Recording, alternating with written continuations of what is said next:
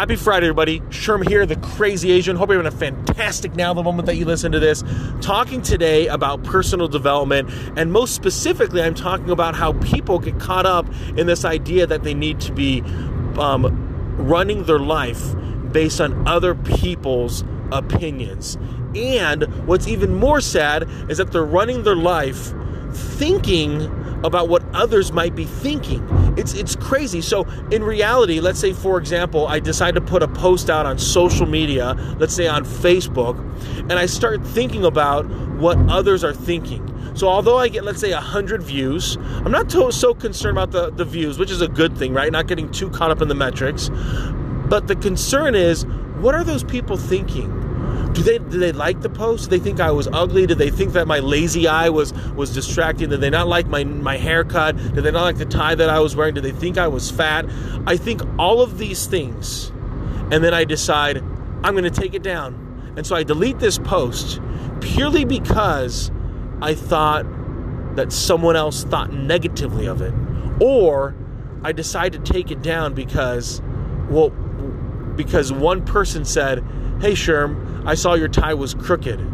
Oh, delete it because my tie was crooked and I should be always polished. My game should always be on. That's the problem we're making in life, because social media has allowed us to showcase ourselves. We're now expecting that we need to be polished. There should be perfect lighting. We should be ready to go. It should be high definition all the time. It's okay for it to be unapologetically you, imperfect. And so today on the Crazy Asian podcast, that's what I want to talk a little bit about, is how to get out of your own head thinking about what others might be thinking. But let's first hear a word from our sponsor. So I will say that something I'm really proud of is my sons. We were doing one-on-ones this week, and the 12-year-old was, take your son to work day. And on Wednesday, we were at this meeting. I had the two interns. My son's there. We got the tripod going. And then I'm talking to Devin over at the Westchase Chamber of Commerce. And she has one of her interns. And we have Ann from Harmony Schools.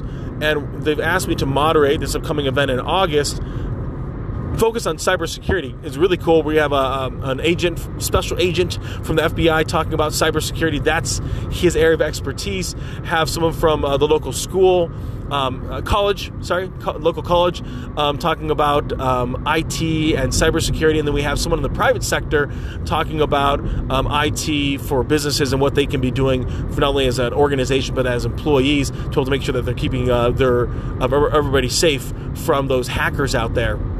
And so as we were talking, when Ann came in, I stood up and I knocked down this Diet Coke, and then immediately picked it up and wiped it up.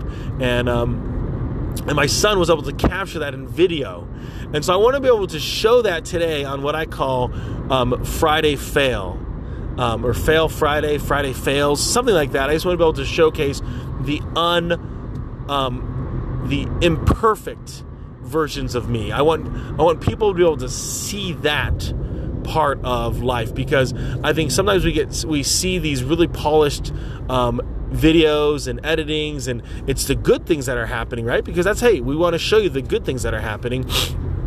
A lot of times in the bad things that are happening, we don't get the video of it. And so I just want to show you that, there was no need to get upset or embarrassed. It just happened. And so how can you get out of your own head? I'd say one of the first things to recognize is yourself. Like, are you self-aware? Do you have self-esteem? Do you have self-confidence? Now, your confidence might wane in different circumstances, and that's totally understandable. You might be extremely confident at home with your family because they've known you for decades, where you might not necessarily feel as confident at the organization that you're at, maybe because the role that you're in, or you just started over there, or you're running an internship, and so there's some newness there. The nice thing about moving, by the way, is you can invent yourself. I've known many kids that in high school were kind of average, and then all of a sudden they went to college, and they let themselves soar. They embraced more of who they were.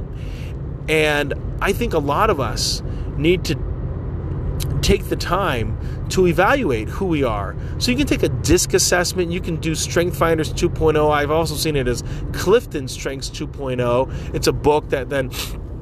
Inside the book, there's a code in order for you to go online. It's also online as well, StrengthFinder2.0, I think, .com, or CliftonStrengths.com. And you can, I think it's like $20 to be able to identify your top 5 strengths.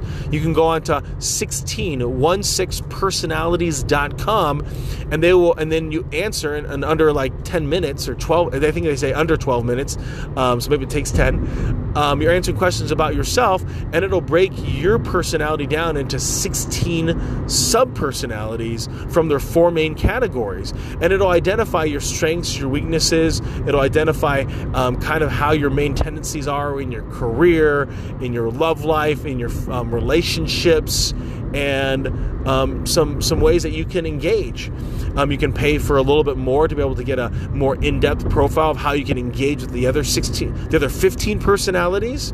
And the reason why I bring that up is because I think a lot of people don't take the time to get to know themselves.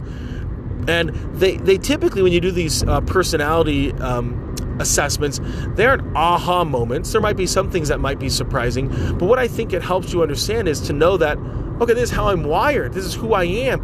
If I'm more introverted, I don't need to be remiss or feel depressed or filled with anxiety or anxiousness or filled with negative thoughts that I'm not more extroverted, that it's okay to be me. And it's okay to be unapologetically you. I will push this constantly, that we need to just be unapologetically ourselves.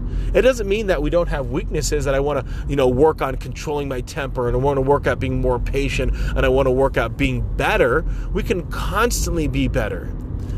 It's being happy and content with where you are right now, and hungry for more. Hungry to be a better husband, hungry to be a better spouse, hungry to be a better parent, hungry to get more out of your career, hungry to get that promotion, hungry to get more sales, hungry to do more, hungry to change.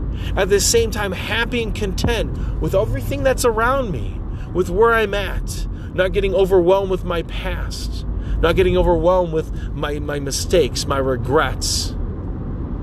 Whatever got us here is what got us here. What gets us to where we want to go is going to be something different, and will create someone new. Take the time. Get to know you. Now, there's going to be very few people that find themselves backpacking across Europe. Most people, in the moment, are going to make a decision and stay true to that decision. Reminds me of somebody that wanted to stop smoking and made the decision to stop smoking. They either got themselves in a program, they decided to take the nicotine patches, they decided to just stop buying cigarettes. They decided to stop going to the local bar where that's where they were smoking, because they were more social. It's finding that is crucial. And so I want each of you to think about how that's going to function for you. Is how can I find myself? And then, once you have found yourself, accept yourself. Accept the good, the bad, and the ugly. That this is who you are, and it's okay being you. Flaws and all. Everything about you. Accept it. Be happy that you have the flaws that you have. Because everyone's got them. Some are more noticeable because they're physical flaws, like my lazy eye. You watch enough of my content, the lazy eye is going to rear its ugly head. Or some of it's more internal, the scars that we have, the wounds that we have internally. And that's okay. Don't feel bad that those scars are flaws that you should hide from the world. You might want to keep them private because they're personal, but don't feel bad about them. It's what makes you you, and what makes me me. The next thing when it comes to getting to know ourselves and accepting ourselves is to understand that most people just aren't thinking about you. that when thoughts creep into your mind that I wonder what they think about me, you need to forget that. You need to ignore it. And you need to put your attention on, what do you think about you? Who are you to your world? Who are you to your community? Focus all your time and energy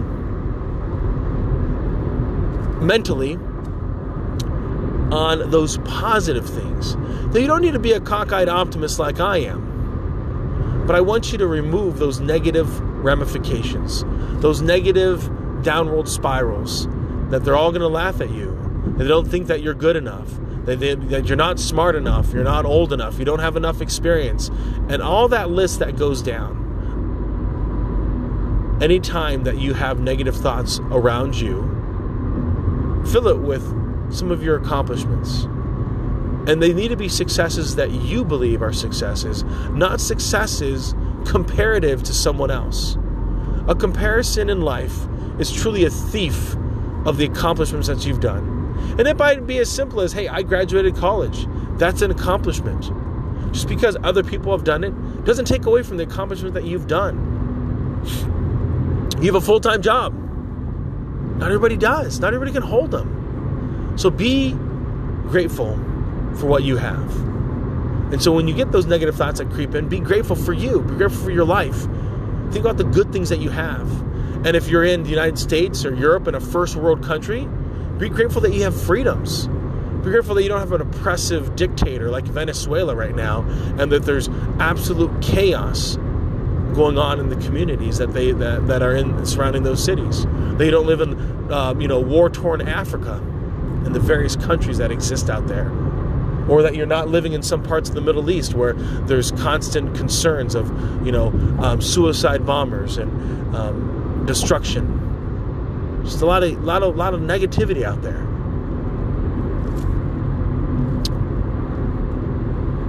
The next step. So as you get to know yourself, as you push out negative thoughts with positive and grateful thoughts, the next thing is have somewhere where you're headed. The most sophisticated airplane in the world is of no value the moment that you send it up there into 30,000 feet up in the air, if it has no destination, no flight plan. The flight plan isn't as important as the destination, or you're just going to be circling up there. The moment that you put a destination, now you can have a flight plan, and that flight plan can change and alter as storms come, as turbulent weather arrives. It's okay, because as long as you get to that destination, that's what matters. So think about that in your life. Where are you headed, and where are you pointed? Sherm's out.